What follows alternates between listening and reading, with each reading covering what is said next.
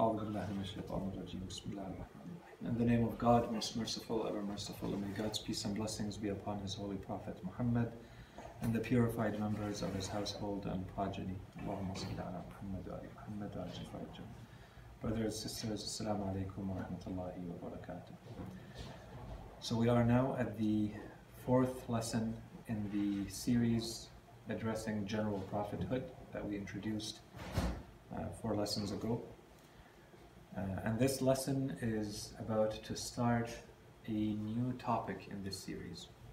So now that we've provided the general proof for the necessity of prophethood and revelation, and there was a bit of a back and forth to answer the questions and objections about that topic, now we're going to get into the second, perhaps one of the most important subtopics in that general heading of general prophethood, which is infallibility.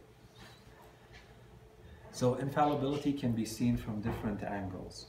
And uh, the manner in which it's presented in this series of 10 lectures or 10 lessons is that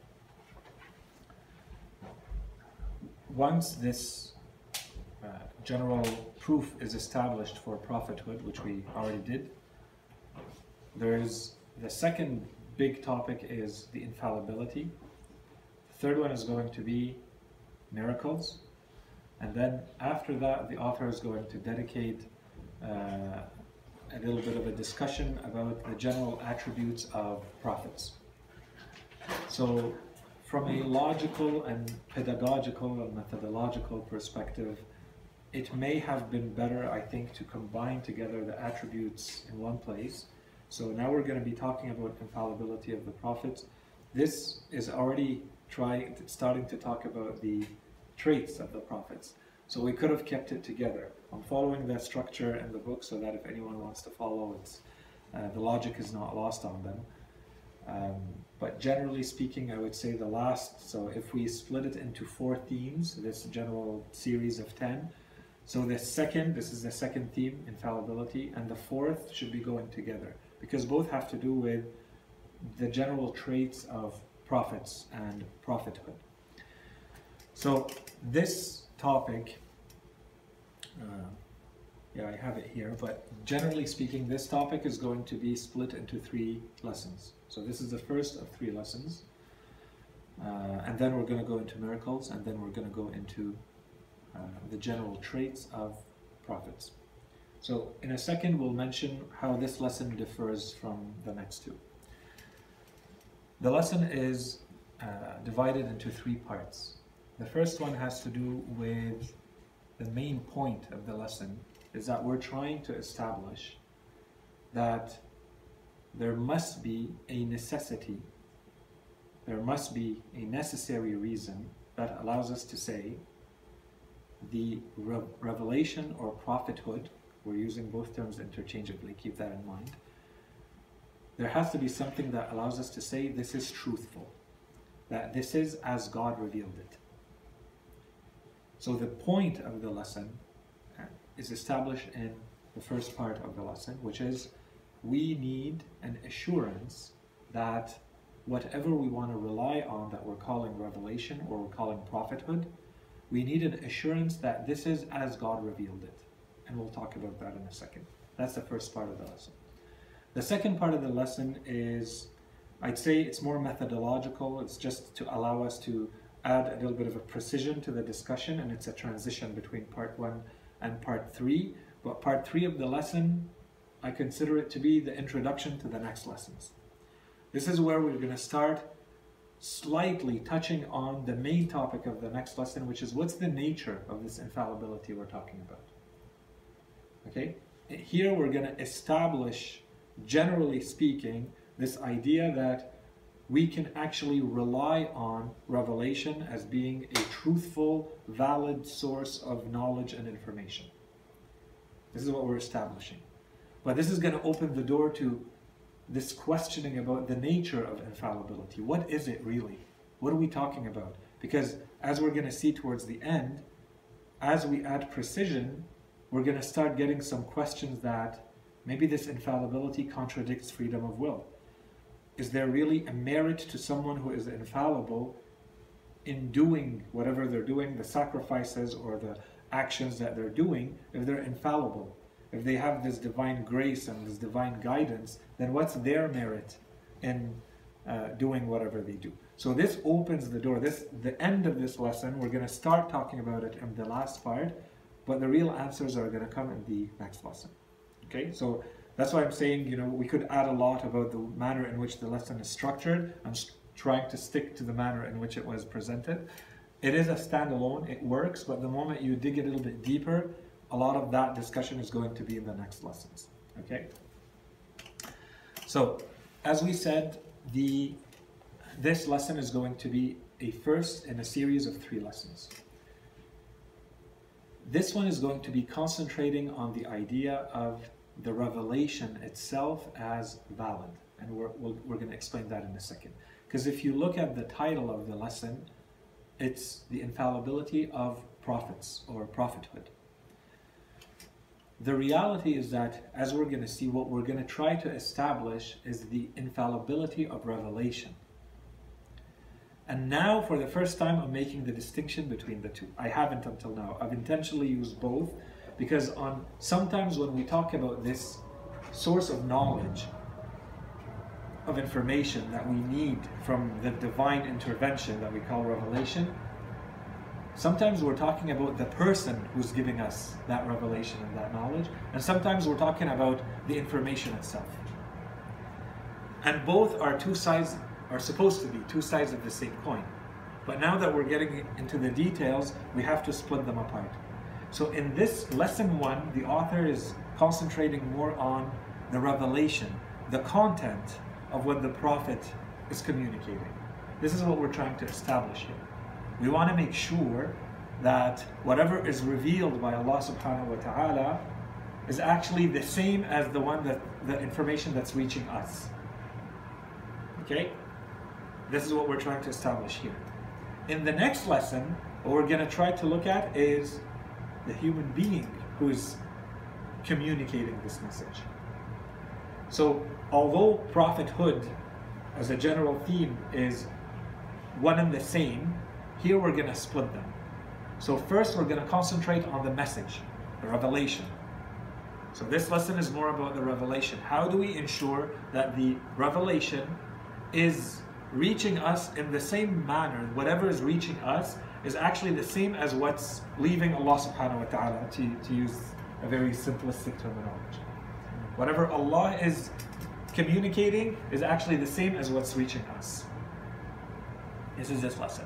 Next lesson is here we're going to say, therefore, prophets are infallible. So we're going to dig a little bit deeper into this notion of the infallibility. And what does it mean for a human being to be infallible? Okay? So this is the structure of lesson one, and there, that's why there's a lesson two. And then lesson three is we're going to go back on the on these more problematic issues, all the objections like we did last uh, the last lesson, and go through them and answer them. Look at them one by one and answer them. So if we're saying that prophets are infallible, then what do we say about the story of Prophet Adam alayhi salam, or Prophet Yusuf alayhi salam, or how is that compatible with infallibility, and so on and so forth. Okay? So this is going to be lesson three in this series. So before we go into the uh, actual content, a quick reminder of the proof for the necess necessity of revelation. Because we're just building on it. We said Allah subhanahu wa ta'ala acts with purpose. Therefore, He must have created human beings with a purpose. Uh, the purpose of our creation is that we reach the end for which we were created the purpose for which we were created. This is called, in the philosophical language, our perfection. So the purpose of our existence is to reach our perfection. For me as a human being, for this kind of entity that I am, which is a human being, to reach my perfection, I must act in a voluntary way towards that end. So I need power and I need will and I need the ability to go there. That's one side. And we have that. And on the other side, I need the knowledge that allows me to make the right choices because they are voluntary choices. So we look at, we unpack this notion of knowledge and we see that human knowledge is limited. Human knowledge has access to certain things. We have sense perception and we have reason, but there's a lot of a, lot of items, a lot of elements, objects of knowledge that are not within our reach, not within the reach of normal human reason. And we need something else that gives us an assurance that what we know about those things is actually valid. And we gave conditions for that, and we said at the end of this, when we look at everything, the only source for this kind of knowledge must be God. So, this kind of knowledge that comes from God, we call revelation. Or, because it's through a prophet, we call prophethood. Therefore, it is necessary for a human being, in order for them to reach their perfection, to have access to revelation. This was the proof. So that's why we called it the proof for the necessity of revelation. If a human being does not have access to revelation, there is a knowledge that they need that is missing that will not allow them to walk towards that perfection. They won't know where to go. There's a lack. And we explained that, so go back to the first lesson and the second lesson for that. So now, this is where we stopped. Now we're going to build on that. We're going to add one more issue. Because we can start directly jumping into this topic is infallibility of prophethood. So we should start by defining what infallibility is. I'm not going to do that. I'm going to flip it and say, so given this argument, this necessity for revelation, what other problems may arise from this? So the next problem, so we solved a number of problems already. The next problem, the next issue, the next question that we face now is when we look at the assuming that we now agree with everything that was said. So we no longer have a doubt about the existence of God, about the necessity of revelation, that we have a perfection towards which we're walking. Okay? So all of this is well established. What guarantees? Now I know it's necessary that there is a revelation. What guarantees that that revelation that is reaching me is actually the same thing, whatever is reaching me is the same thing as what Allah revealed initially. That's it. So the point now. That's the objection. That's the objection. That's the question. If it's not an objection, let's say it's not an objection yet, we'll keep the objections to the third lesson. We'll make it more polemical. For now, it's for me. When, when I look at this proof, this proof tells me, so I'm basically digging into the proof. So I accept with you that there is a God and He has these attributes and He's created human beings. And I even agree with you that revelation is necessary. Fine. So Allah subhanahu wa ta'ala is communicating. There's a source of knowledge that is divine, that is being communicated to human beings. And on this other end, we say, and it's being re- received by a human being who's telling it to others. So my question is, what assures me, what guarantees that whatever is being communicated from this person, who's referring to himself as an apostle or a messenger or prophet, who says that whatever they're communicating is the same thing as what God communicated to them? So basically what we're looking at is a chain of transmission. I want to make sure that that chain for that information, the communication of the information is secure that there are no gaps, that there are no issues with it. Really, it boils down to that. This is the point of this lesson. So, the reason why this issue arises is that we recognized already in the previous lesson at a rational level, and here we're adding even a scriptural proof. And as I said, you're going to notice how we're going to start relying a little bit more on scriptural proof slowly We already established that human reason is limited. Hence, the need for revelation. Well, we can add from the Holy Quran too, when the Holy Quran says, and Allah will not expose you to the unseen, but Allah selects from His messengers whomever He wishes. وَمَا كَانَ اللَّهُ لِيُطْلِعَكُمْ عَلَى الْغَيْبِ وَلَكِنَّ اللَّهَ يَجْتَبِي مِنْ رُسُلِهِ مَن يَشَاءُ What does this mean? Allah subhanahu wa ta'ala is saying He will never allow you to see the unseen. And that's why there is revelation. You're limited. The unseen is beyond what you're capable of reaching, of accessing.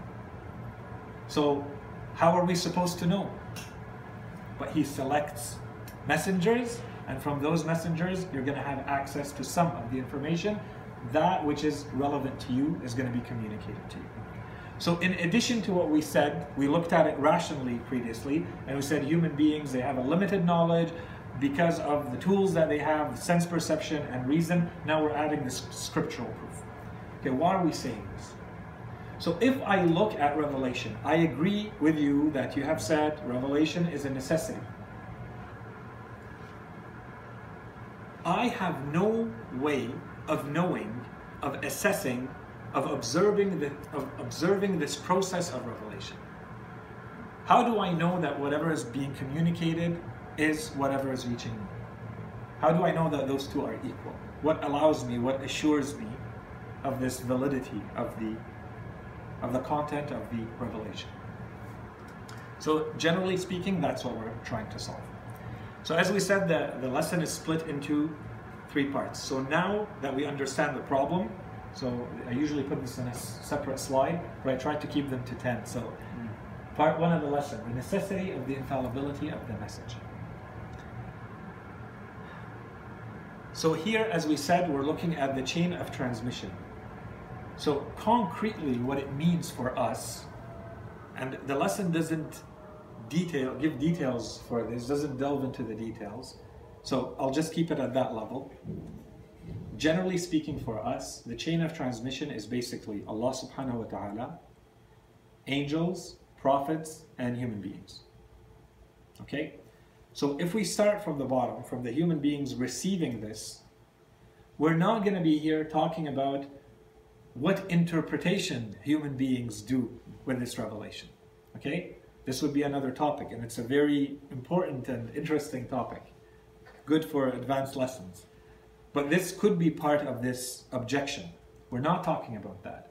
So here we're stopping at the message that is being transmitted by the prophets.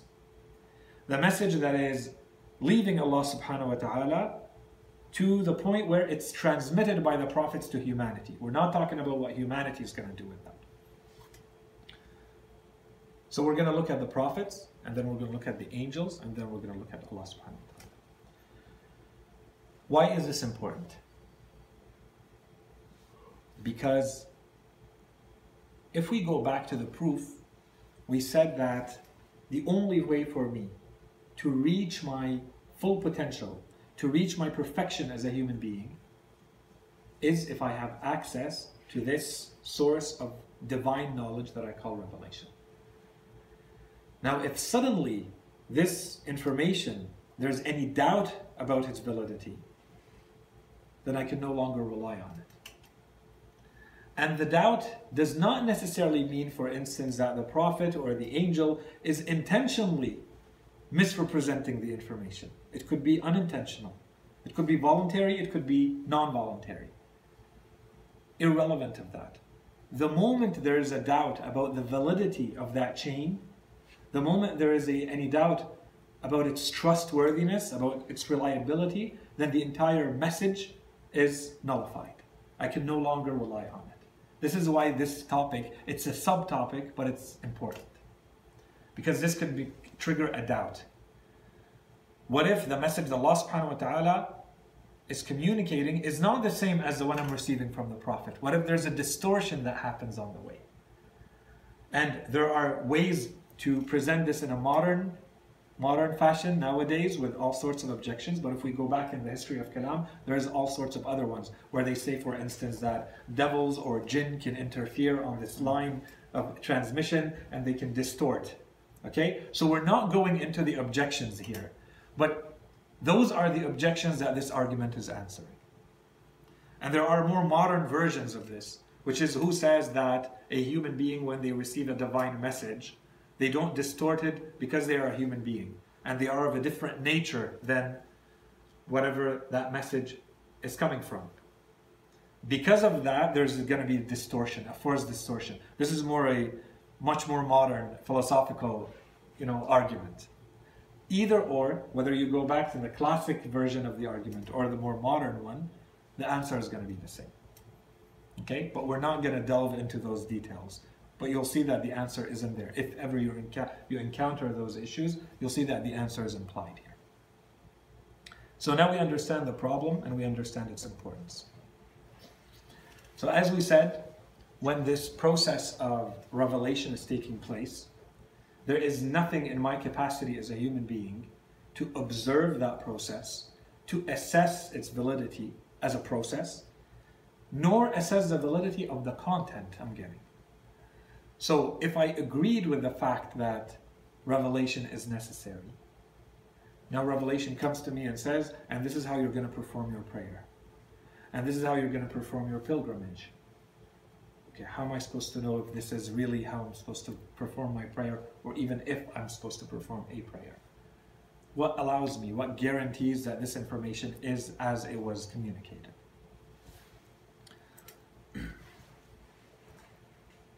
So, here, as we're saying, as a human being, I do not have any tools based on my human reason, my human sources of knowledge. I have nothing that allows me to assess the validity of this process or the content of the process. The only exception to this is if the revelation comes to me with a piece of information that contradicts the fundamental laws of logic. This is the only place where my human reason can play a role. If the fundamental laws of logic are impacted, if there's a doubt about them, then basically a human being cannot know anything and everything stops. There's no more any any reliance on reason. And we have said again and again that our entire faith is based on reason. So if I have a a revelation that comes to me, so I accept it based on reason, everything up to, and therefore revelation is necessary. And then there's something from revelation that comes and says the law of contradiction is not true. So what's the law of contradiction? That something cannot be and not be at the same time. Something cannot be A and not A at the same time. Right? That's the law of contradiction. Another law of contradiction derived from the law of contradiction is a thing cannot, there is nothing between, let's say, the existence of something and its non existence. There's no intermediary. You either exist, so existence can be the existence, the being of something, or any of its qualities. Something cannot be and not be at the same time. These are fundamental laws that human be- are wired in human beings. If there's something that comes from revelation that contradicts that, this is the only place I can say I have an objection. I want to use my reason to argue with the content of, this revelation. Or something that I derived directly from those laws. So in part one, for instance, we started from scratch and we reached, for instance, the proof for the necessary being, the existence of Allah subhanahu wa ta'ala, and some of his traits, some of his characteristics. And we said this entity that we're referring to as the necessary being has to be absolutely simple. It cannot be a composite. It must be eternal. It cannot have an end or a beginning. If something in this revelation comes and contradicts that, then I'm allowed to object. Other than that, when Revelation comes and says, this is what happens to you after you die, unless I can bring it back to one of the fundamental laws of logic, I have nothing to say yes or no. Okay? So this is the point Uh, that we said. The importance of it is I have no tools, no means to assess the information. Here's one exception. It's if it's contradicting, if it's touching directly on the laws, the fundamental laws of logic, or whatever we derive from them, the, the valid certain proofs that we extract from them, such as there is only one God, or there is only one necessary being. Okay? If, if the revelation comes and says there is more than one God, there is more than one necessary being, we have an issue. But so long as the revelation is not telling me something like that, which it shouldn't, because that's not the domain of revelation, we said the domain of revelation is that which is not accessible to my human knowledge. It either adds to what I can reach, it supplements, or it gives me things that I can never reach. Completely, entirely new. For instance, the details of heaven and hell. I can never reach that on my own. As a human being, I have no access to that realm in no way. See? Yeah. What about the stuff that let's say the prophet is telling us about something in the past, which for us it's not logic. Mm-hmm. like how do we define like well you know what I mean because sometimes let's say uh, the, the the hadith تليين الحديد الأول like if if we hear this you know this is unlogical how can a man like Mm. is this apply under logic or No. So something like that would not fall under logic. okay Logically, there is no issue with it. okay What we have is based on experience, so this is not logic. Based on experience, based on our experience, there's an issue with this. We would not know how to make it work. Who says in, in maybe a week or a month or a year, maybe we're going to know how to make it work. So there's no issue with the fundamental logic of what's being presented. And inshallah, we'll talk more about that in miracles, let's say. Okay, or events that may might have happened. So logic really here means that your mind says this is impossible. It's not maybe there's a way for me to make it work. That means it's not a logical impossibility. What we're talking about here is a contradiction to a logical impossibility. This is what we're talking about. Yeah. So, so maybe not logical, but like moral implications when reading the Quran in today's time. Someone would say maybe this is like an outdated book Mhm. with idea of like women are your tilth or mulk yamin or you can hit them Mhm. however soft. Yeah. The idea of a woman reading it today would be like, okay, well, this my husband can hit me Yeah. no matter how soft, not leaving a bruise, but it's kind of like a, a- an older way of thinking. Yeah. So is this book then limited to a time? Yeah. So how would we reconcile those ideas or slavery in today's world? So for all of this, we have to start by giving the right interpretation of the verse. Mm-hmm. Once we gave the right interpretation of the verse, this is what the verse is actually saying, then we see does it contradict logic or not? Yeah. Or is it becoming something more historical? Or is it a convention? Here we're not talking about that. This is a completely separate argument. Okay. So can, someone cannot come and say it's not logical. They may say based on the customs of nowadays, of this day and age, we have an issue with this. Humanity has evolved to a point where this would be considered absolutely unacceptable. Right. And then we would have a discussion, depending on how we interpreted the verses, depending on how we interpreted the, the narrations, for instance. Mm. This would not fall under theoretical logic. These are not the laws of contradiction and non contradiction. Right. So these are more conventions. They're social, historical conventions. Mm. So in those cases, are we talking about universals? Universals, as in in 10,000 years, humanity will agree with this, as 10,000 years ago they did agree with this, or maybe they're not so universal. If they're not universal, then we fall into the relative, and it becomes a different kind of argumentation. Right? So there was a time when humanity had no problem with slavery. Today they have a problem with it. I don't know in 10,000 years whether they will or not. So the argument does not fall under something that all of humanity accepts as a universal. So I cannot mix and uh, put all of these in the same category. Each one of these has to fall in its own category. It's a good point. It's a really good point, but it wouldn't fall under. Uh, it contradicts something that I consider a value today. Yeah, so I did, that's why I said moral, Yes.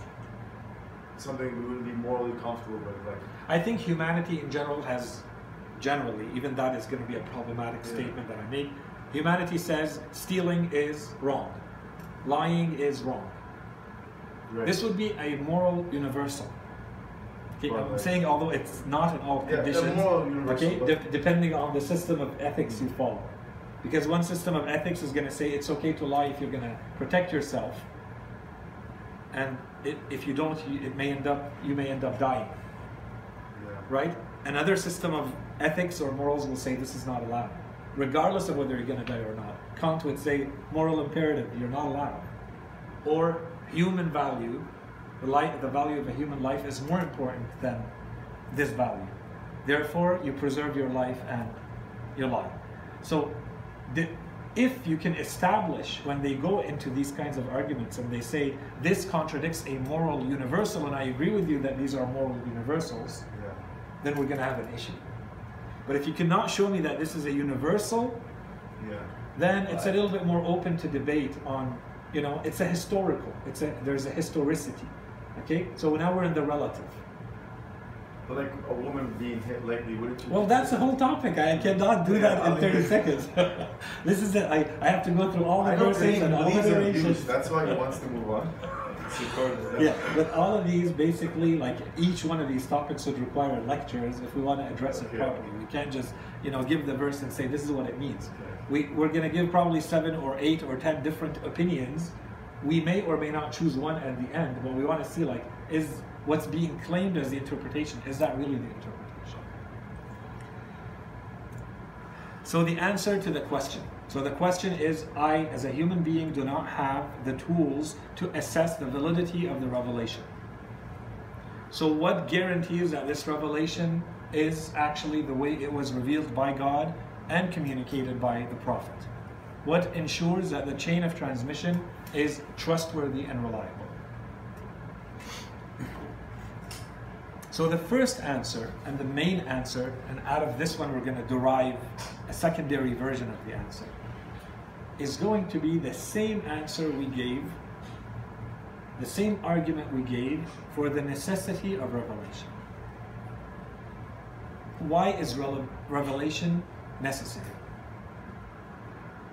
It's necessary because human beings do not have a source of knowledge on their own that allows them to reach their perfection for this life and the next.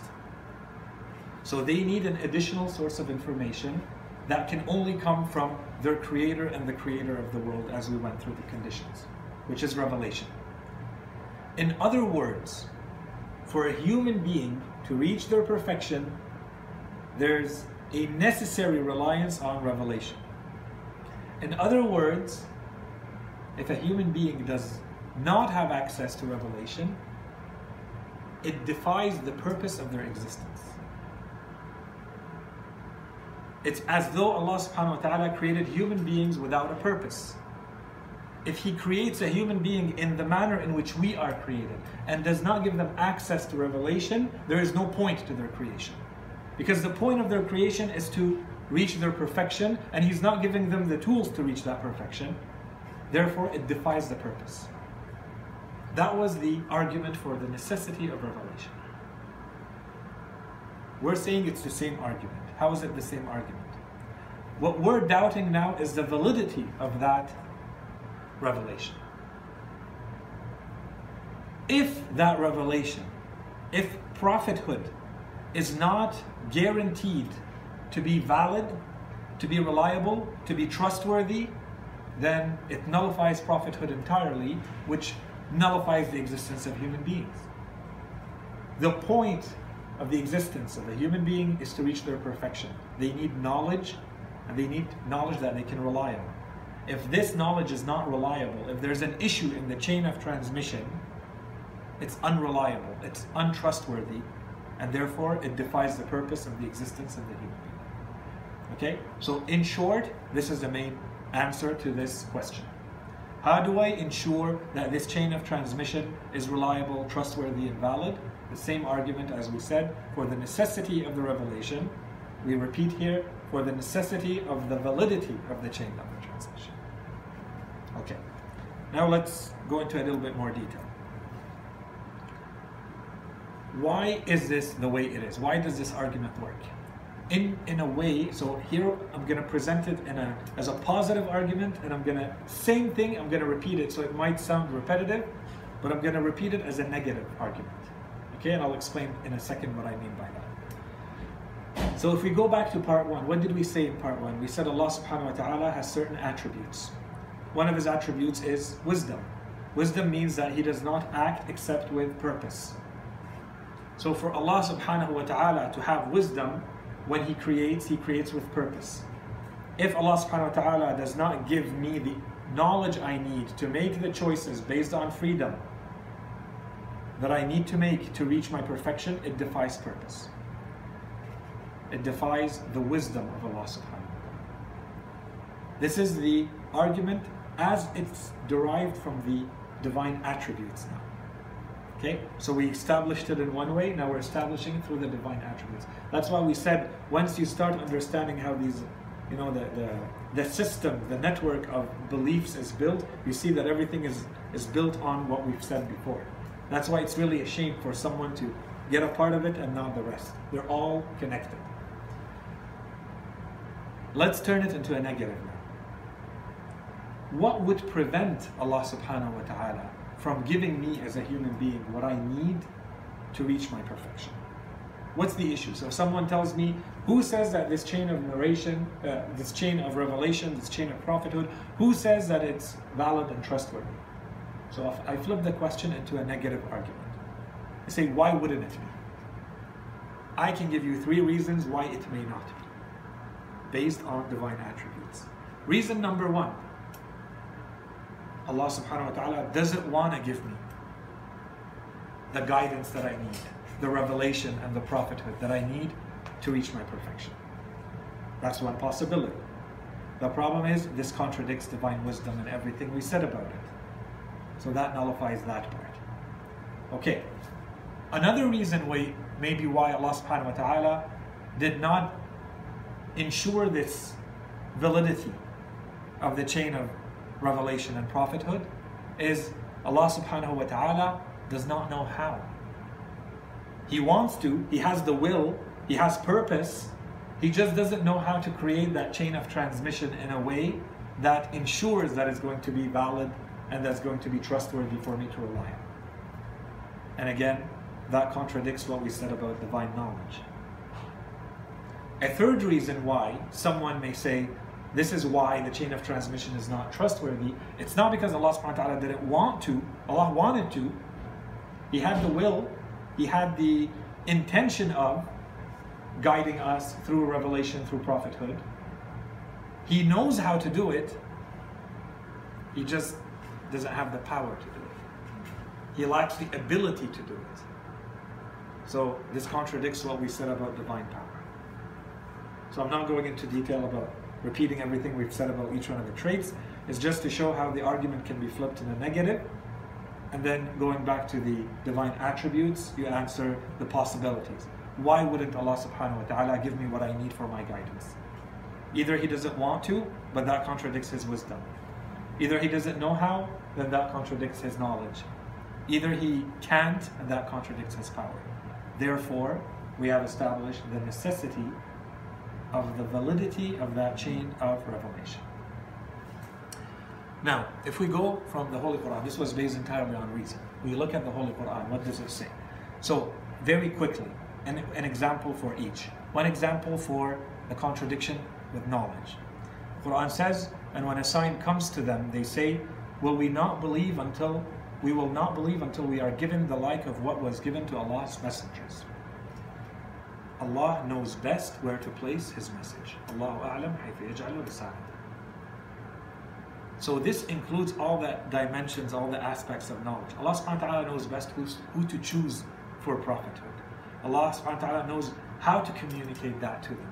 Allah subhanahu wa ta'ala knows how to transmit that message through that chain entirely to them in the time and the space and in the manner in which is most suitable to them. Okay, so all of this has to do with the divine knowledge. Allahu a'lam If we look at it from power, Alimul Ghayb, this is in Surah Al-Jinn, knower of the unseen, he does not disclose his unseen, this Alim al-Ghayb, his unseen to anyone except to a messenger he has approved. And then he dispatches before him, so before that messenger, and behind him guarding watchers, that he may know what they have communicated, that he may know that they have communicated the messages of the Lord. Here it's the power. Allah, there, there are objections that were made that the jinn and the shayateen can maybe intervene or interfere in the way in which the message is being communicated all the way to the Holy Prophet, and the Quran responds to that.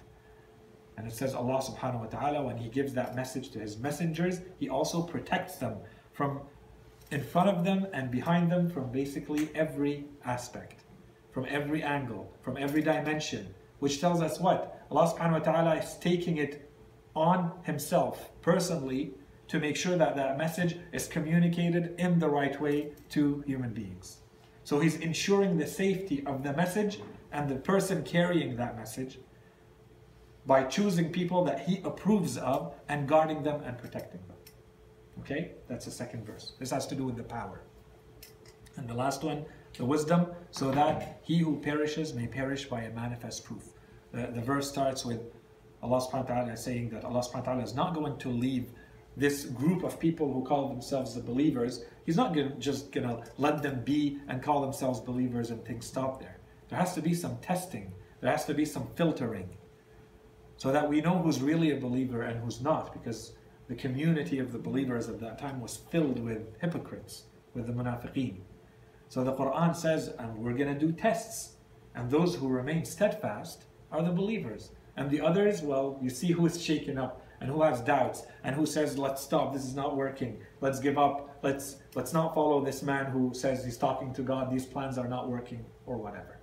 Okay? So, and then the verse continues until it says, so that he who perishes, لِيَهْلِكَ مَنْ هَلَكَ عَنْ بَيِّنَ Whoever dies or whoever leaves religion or whoever under this general heading of perishing, so that he who perishes might perish by a manifest proof, and he who lives may live by a manifest proof.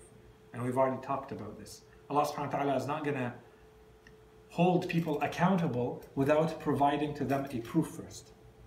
And this is in line with wisdom. It would not be compatible with divine wisdom to hold people accountable, make them responsible for their belief, but not give them the proofs that they need to see things very manifestly, very clearly between right and wrong, between what they're supposed to believe and what they're not supposed to believe.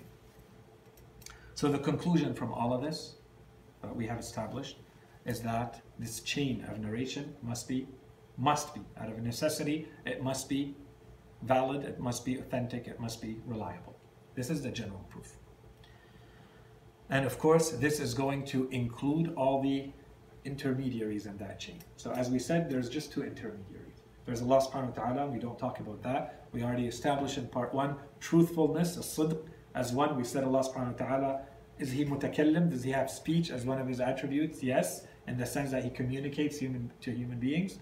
We said, does he have sidq? Yes, and the Quran says, وَمَنْ أَصْدَقُ مِنَ اللَّهِ So Allah subhanahu wa ta'ala is truthful, and that's why we, when we talked about that, we said this is going to allow us to have a revelation and to have a religion. So we don't talk about God, subhanahu wa ta'ala. Then we move to the angels and the prophets. So now we're going to look at the angels and the prophets. Okay, so we established the chain, we established the general proof. Now we're going to look at the two parts, the two ingredients of that chain. And as we said, of course, this implies that or includes the validity of that chain through voluntary action and intent or involuntary. So it not only shows that the prophets and the angels are going to have to secure that message voluntarily, it also shows that they must secure it involuntarily too.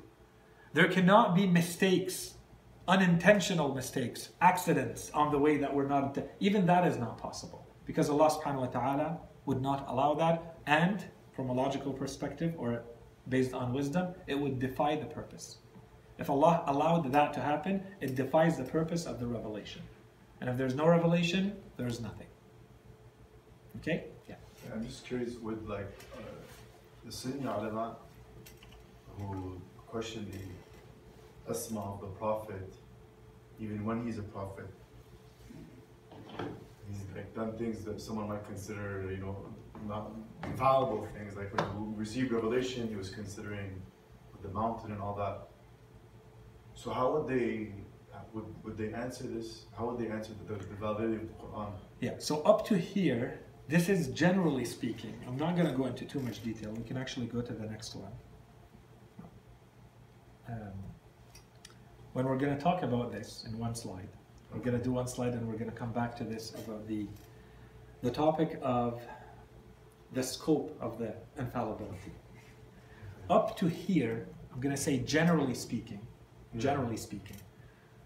The crushing majority of Muslims, there are claims that there are minority groups in the history of Islam who have or who may today have rejected this argument and saying that prophets can and do sin and do make mistakes and angels as well and they establish proofs for that and we're going to answer those in the next Oh, okay. lessons but generally speaking, all Muslims agree So the crushing majority of Muslims agree on what have we established until now? What we've established is that, is, is that the chain of revelation is trustworthy. But we haven't talked about the rest. So we haven't talked about the Prophet outside of the time he's communicating revelation. Here is where there's going to be a difference between the schools of thought. So some of them are going to say he's always infallible, whether he is repeating the revelation or doing something else. And someone else, another group, may say, no, he's only infallible when he's communicating the revelation from God. The rest of his life, he's not infallible.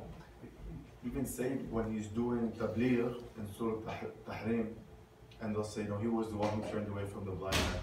So this is this is even in a position of doing da'wah. He's committing an act that maybe you and I wouldn't commit, Mhm. turning away from a blind person. And so we're going to So talk they- about that. How do they reconcile Yeah, that? so we're going to talk about that. But basically, their argument is they try to keep it to the minimum required, which is So what we only when said. he's receiving Quran, oh. Only. he's ma'soom. So the, and okay. it goes. Yeah, that makes sense. So the whole spectrum exists. We have Okay. scholars and schools of thought who say, and we're going to go through some of them. So all this chain is God, the angels, and the Prophet. When he receives it, he doesn't make a mistake here. Here he is infallible. Yeah. But his tabligh or da'wah, he could make a mistake possibly. yes, Okay. because this falls under his normal actions. Okay, okay. But even that is depending on which fault the scholar is saying. Okay? And we're going to talk more about that because the same thing applies to angels.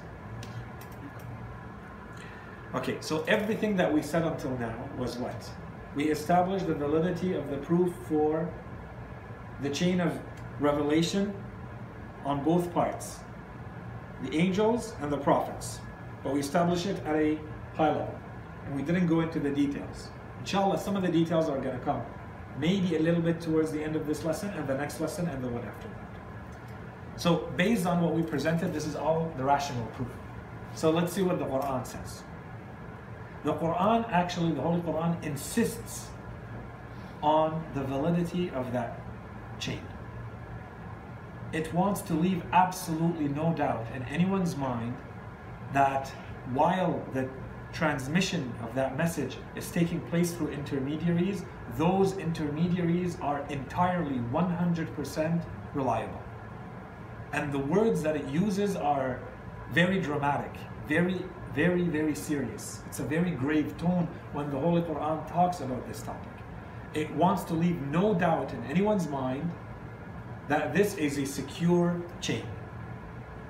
And so we'll go through, there's a lot of verses that we can mention here, but here's a, a few of them, just a sample. So, Bismillah ar-Rahman ar-Rahim. This is indeed a revelation sent down from the, sorry, there's a mistake here, sent down from the Lord of the worlds, brought down by the trustworthy ser- spirit. So, نزل به الروح الأمين على قلبك in Surah Al-Shu'ara. But here, notice the beginning. The beginning of the verse is, this is indeed a revelation sent down from the Lord of the worlds. You see the first part of the, the chain, there is, it's, he's, sec- Allah subhanahu wa ta'ala is securing that part, saying this part of the message comes from me. I'm the one sending it. it's coming from the Lord of the worlds. Okay, and then it adds, the next verse adds, brought down by the trustworthy spirit. So this is Jibreel alayhi salam. Okay, so this is the second part. Where does it go? Where does that message go? Upon your heart. Okay, so all what's left is if we establish the infallibility of the Holy Prophet as a person, that's it, the chain is secure. Okay, upon your heart that you may be one of the warners. Okay, so this is one sample, one verse. So you see the whole chain is secured. Another one. It is indeed the speech of a noble messenger, of might and eminence with the Lord of the throne. This is Jibreel alayhi salam. The Holy Quran, when it describes him, it gives these amazing, splendid characteristics to Jibreel alayhi salam. بقوة عند ذي العرش مكين. It is indeed the speech of a noble messenger of might and eminence. In other words, Allah subhanahu wa ta'ala has made Jibreel powerful and eminent. Before him, to him, he has made him like that in that world. The world of the unseen and the world of the angels. This is the status of Jibreel alayhi salam. And he's the one who's carrying the message. Okay? It is indeed the speech of a noble messenger of might and of eminence, with the Lord of the throne, one who is obeyed, Jibreel alayhi salam, one who is obeyed and trustworthy as well. Okay, so this is in Surah Al-Takwir. Beginning of Surah Al-Najm, by the star when it falls. So this is Allah subhanahu wa ta'ala swearing. By the star by the star when it falls. Your companion has neither gone astray or been misled. Nor does he speak out of his own desire. It is nothing but a revelation revealed, taught him by the one of mighty power, which is salam. Again, here you see the entire chain. Okay? And you see the role that the Holy Prophet plays. The Quran says there is nothing of him in that message that he's communicating. There is no desire in there. Okay? Next, next uh, sample. So this is Allah subhanahu wa ta'ala again. That's why I said look at the intensity, look at the seriousness of the tone of these verses when it talks about revelation and how trustworthy it must be. And this gives us on the other side the corollary of that how, uh, you know, let, let's say wrongly seen, badly seen, how serious it would be for someone to doubt the validity of revelation. This is basically what it tells us. I swear by what you, by what you see and by what you do not see. It is surely the speech of a noble messenger, gradually sent down from the Lord of the worlds, and had he fabricated any saying in our name, we would have surely seized him by the right hand or by the right, then we would have cut off the artery of his heart. Okay, so this is again in Surah Al-Haqqa towards the end. The Holy Quran basically says, if the Holy Prophet would ever reveal, say a word from himself on our behalf, claim that this is a make up a fabrication basically, fabricate something and say this is from God when it is not, we would basically kill him on the spot. So that this does not reach human beings. This is what it means when we would take him by the hand. The Holy Quran says by the right, because in, in Arabic it's metaphorically your, your power and your might is your right. Okay, so we would basically take away all of his power and we would kill him on the spot, so that he doesn't fabricate a word and claim that it's from us. So, what more do we need to ensure that reliance on that chain? the Holy Quran continues, and this is something that has been communicated again and again. And I listed some of the prophets. I didn't want to list all the all, all the the verses that go there that basically repeat the same the same wording. This Rasulun Amin, Nasihun Amin. In all the cases, the holy prophets are always repeating, all of them, that I am a trustworthy prophet, a trustworthy advisor to you. I just put one of them from Prophet Hud alayhi salam he says, Rather, I am a messenger from the Lord of the worlds. I communicate to you the messages of my Lord, and I am a trustworthy and well wisher advisor to you. Okay, when they keep attacking him with different arguments. Okay, and all the prophets. So I listed some of them where there are explicit verses of the Quran when they repeat this. We have them from Prophet Nuh alayhi salam, Hud, Salih, Lut, Shu'aib, and Musa alayhi salam, Surah Al-Dukhan, Musa alayhi salam. And the others are Surah Al-Shu'ara and Surah Al-An'am. Okay, so now we've established everything we've said, both rationally and through scripture, through the Holy Quran. Second part of the lesson is the scope of infallibility. To come back to the uh, question, the intervention that was uh, just said, what we've established until now is that the chain of the revelation, while the revelation is taking place, is trustworthy and reliable. And that chain is made up of ingredients, of elements and parts. One of them is the angels, and the other one is the prophets. But this opens the door to exploring those two ingredients a little bit more. What about the scenario, the situation where revelation is not currently taking place? So let's start with the angels. And this is a very big topic, but very, very quickly we know that there are different types of angels. The Holy Quran says that the angels are the ones that basically administer and manage the universe.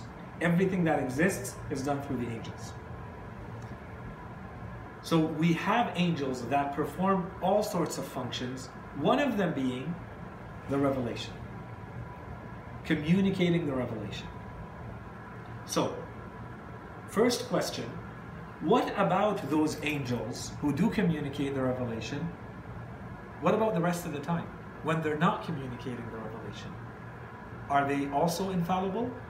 Or are they only safeguarded and guaranteed, the reliance is only guaranteed, the reliability is only guaranteed while they communicate the revelation. And outside of that, there might be sinning and mistakes, voluntary and involuntary. That's one. Question two What about the other angels? The ones that have nothing to do with revelation, the one who administer the rest of the universe. Are they also infallible? Are they also guaranteed, reliable entirely, trustworthy entirely, or not? That's one group. Two questions. Second group of two questions. So, we established that the prophets, when they are communicating the message of Allah subhanahu wa ta'ala, they must be infallible. Otherwise, it would defy the purpose. Okay, so what about those prophets when they are not communicating the message of Allah subhanahu wa ta'ala? In the rest of their affairs, as they live their lives, are they infallible or not? Because the proof we presented is only for that part, if we want to be really strict about it. Hmm. Mm. Although the real answer is exactly what you said, the objection that you said. So that's one question. What about the prophets outside of the time they're revealing? And two, what about this notion of infallibility? Does it extend to people outside of those prophets who are communicating the revelation? What about people like Maryam alayhi salam? People like Fatima al-Zahra alayhi salam? People like the Imma alayhi salam? What do we do with those? They're not necessarily communicating a revelation to humanity. So what do we do about their infallibility? Okay, so these became become a huge topic, all of these together, all of it falling under the heading of infallibility. So the answer is very quickly. Angels, the author right away, he finishes this with uh, half a paragraph. In order to really answer the question about the angels, it would require a very in-depth, advanced study about their nature. And even that, I would add from myself, even that may end up being inconclusive if we're only relying on reason. Okay? Philosophy has spent a lot of time trying to study angels, but it's not an entirely just philosophical discussion. There's a lot of scripture about the angels and their nature and how they are and what they are and you know whether they have desires or not, they have intellects or not, and all of that. Okay?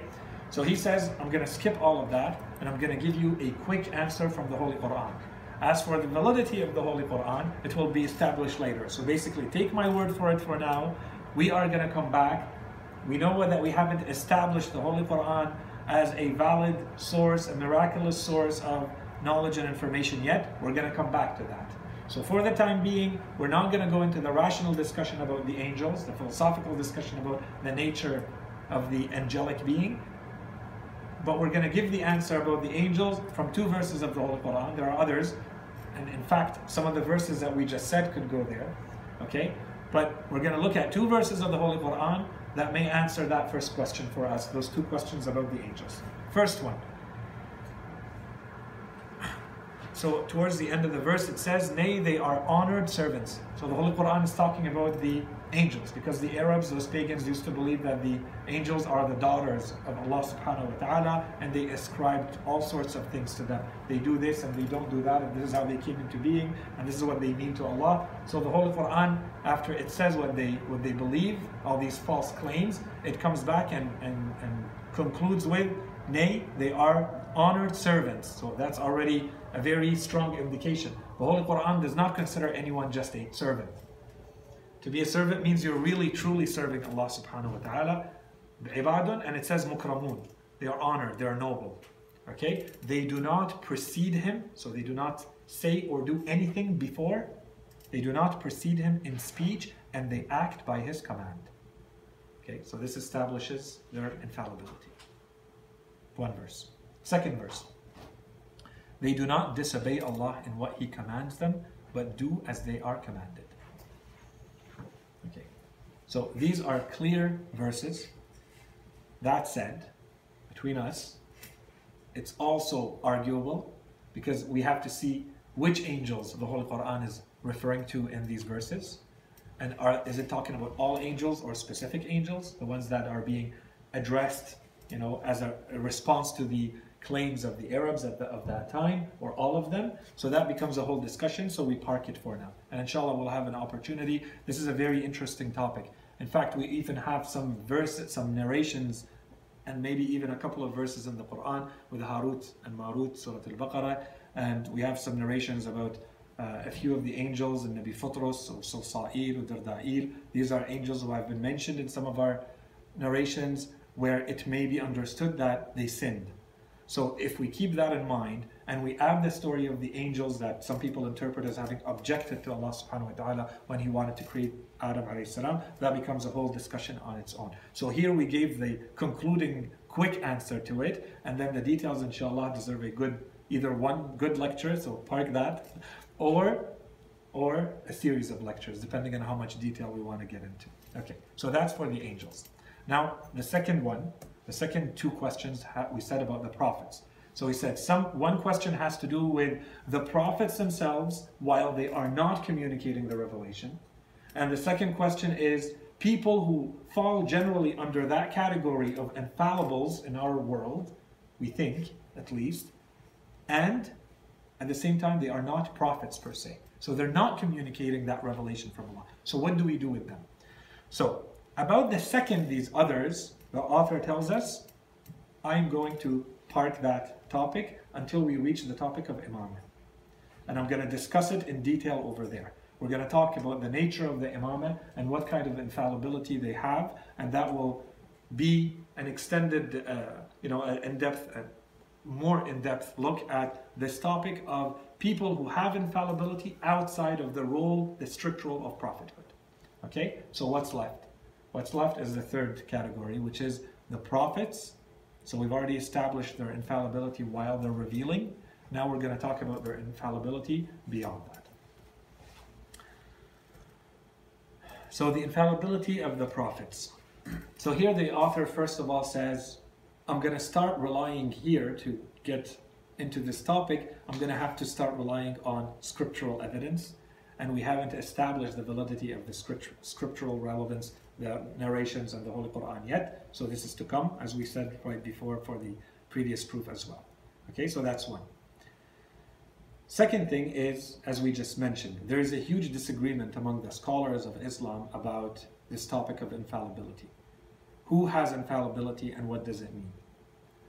So, some, we have groups of scholars who say infallibility is strictly limited to major sins. So minor sins are not part of the infallibility that is secured by Allah because they do not harm the message in general. So if a prophet were to perform, the, were to commit a minor sin, that's okay. So they reinterpret some of the claims against the prophets as being minor sins, and to them that's okay. That's one group. There are groups of scholars, some of them who believe that the prophets are only infallible the moment they become a prophet. So any at any time before that, between their birth and becoming a prophet, they may have sinned. And that's okay to them. Others say the prophets only become infallible when they reach what the Holy Quran always refers to as balagha ashuddahu. Okay, which often means he reaches the full maturity, which is at 40.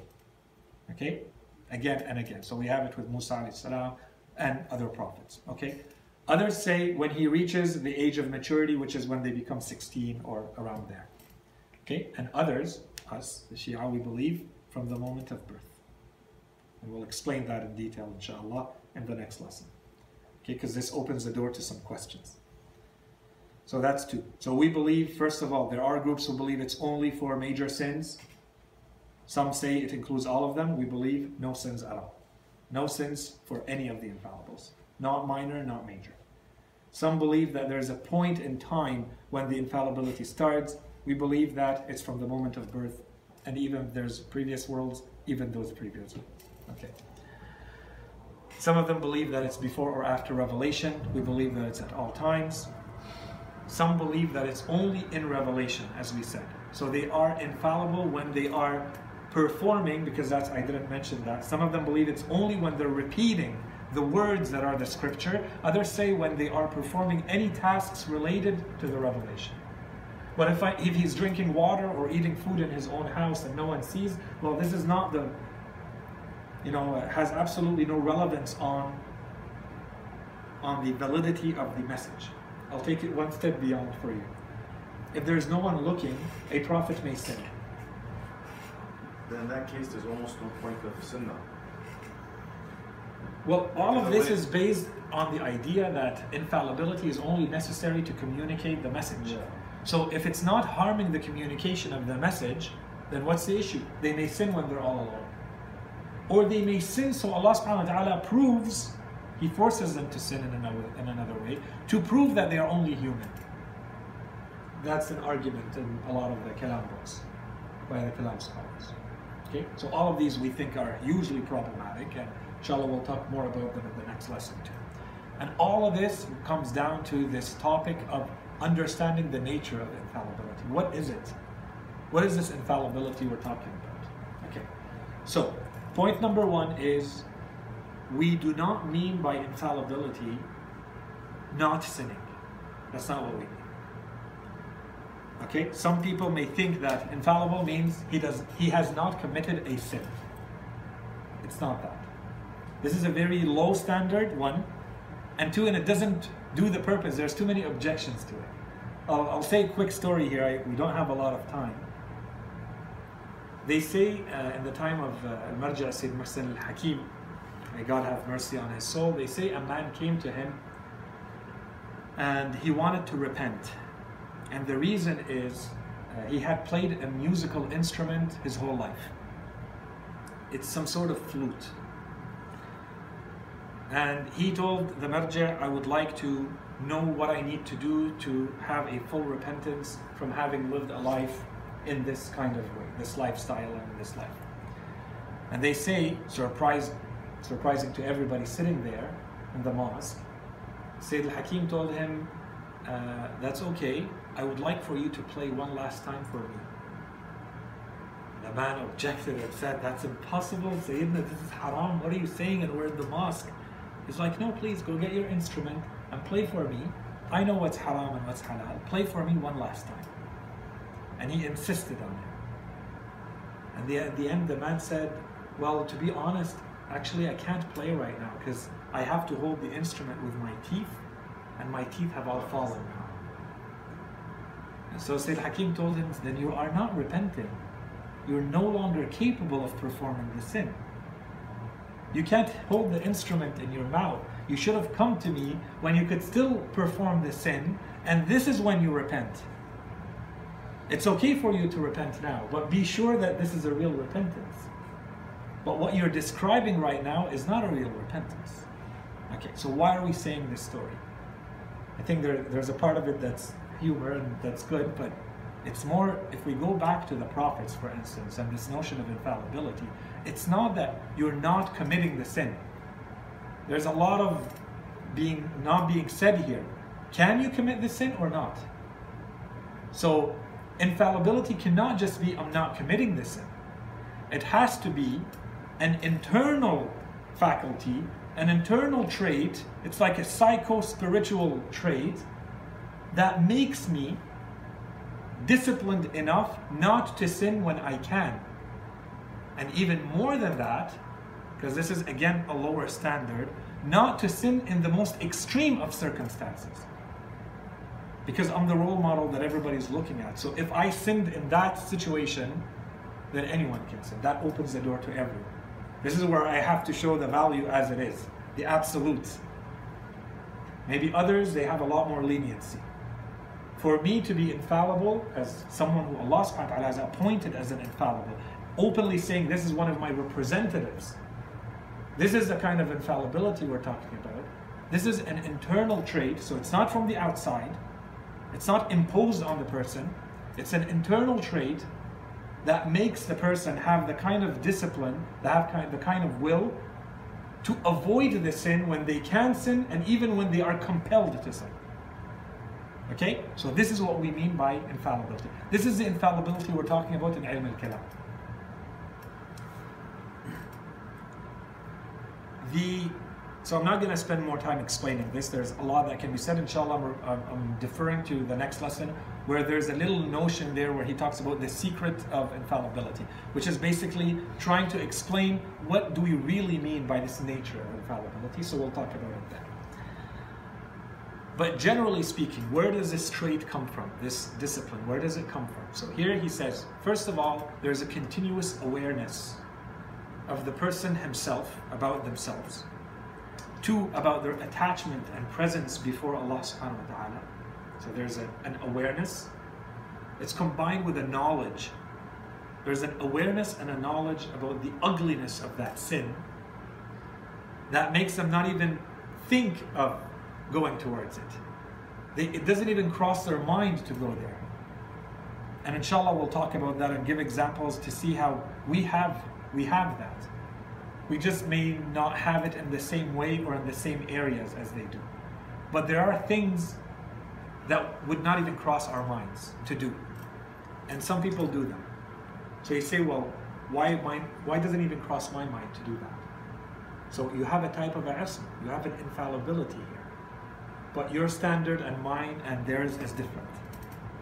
Okay, so we'll talk about that inshallah. So there's a, a continuous awareness of Allah subhanahu wa ta'ala and of the sin, the reality of the sin, a knowledge of Allah subhanahu wa ta'ala and themselves and the sin. And then here's where the author adds, and he doesn't spend a lot of time on this, but this opens the door to a huge topic, which is there's a divine grace here. There's a divine care that's added. No human being can reach this status without the divine care. Why? Because what I control is what I control. And that's why what I'm responsible for before Allah subhanahu wa ta'ala are my voluntary actions. But what I'm claiming for these people is beyond that. I'm claiming that they do not forget. And I'm claiming that they're never confused and they do not get mixed up and they do not make mistakes unintentionally. So this is a divine preservation. There's a divine intervention here for them. In my case, I may be one of those people who never commits a sin. And I may be, practically speaking, in that definition of just not committing a sin, I may be a ma'soom. But Allah subhanahu wa ta'ala is not going to appoint me to the people and say, this is one of my representatives, because I may still get mixed up. Based on the knowledge I have, this is the conclusion I reach. And what do you know? It's completely wrong. But based on the knowledge I had, I haven't committed a sin. There's no problem in what I'm saying except that it doesn't match the truth. And that happens. We're human beings. I commit, I make a mistake unintentionally. I didn't know that this is a mistake. There's no sin there. You're a ma'soom in this sense, but you're not ma'soom in the sense we're talking about here, which is divinely appointed, assigned to humanity as a ma'soom. Here, Allah subhanahu wa ta'ala is, there's a stamp of approval from Allah subhanahu wa ta'ala that this person, their will is my will, their act is my act. They represent me on earth. So when we look at it in that manner, then we understand why that person cannot be someone who lacks manners because there's someone who's blind or poor sitting beside them, they may look away. And we say that's absolute nonsense. It cannot work. This is not the infallibility we're talking about. Okay? The issues we have is if we're saying Allah subhanahu wa ta'ala interferes or intervenes for these people by adding a divine care, then is this still compatible with their freedom?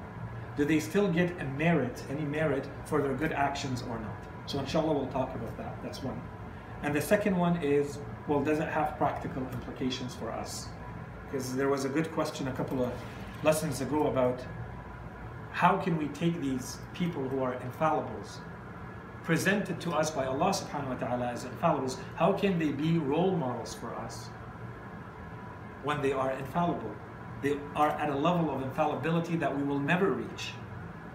How can that person still be a role model for me when I'm being asked to use them as a role model? So is there a contradiction there or how do we make that work? So this is more the practical implications and maybe a little bit of akhlaq with that. So inshallah we'll address that. The second point he talks about, so that was more about the nature of infallibility, which will come inshallah. The second point is when we say that a prophet is an infallible, we always mean that they are limited by the system of legal, the legal system or the code of laws that applies to them. So something that may look like it's incompatible with my system of law today because I'm a Muslim following the Sharia of the Holy Prophet, it may look like it was not compatible with their Isma when it was. Because in their system of law, in their Sharia, this was not a haram, it was not a sin. Okay? So there's something that we have to look at, which is what applies to one prophet that may not apply to another. If for one prophet it was legitimate to marry sisters, and then the next code of law says that that, that becomes illicit, we cannot say that this contradicts infallibility.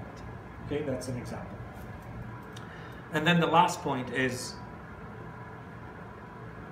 and again, I, as I said, this is going to be the transition. So keep these points in mind as we talk about them. The third one is the in Arabic, linguistically, the term of ma'siyah is broader than what we use in fiqh or what we use as a term in, in religion.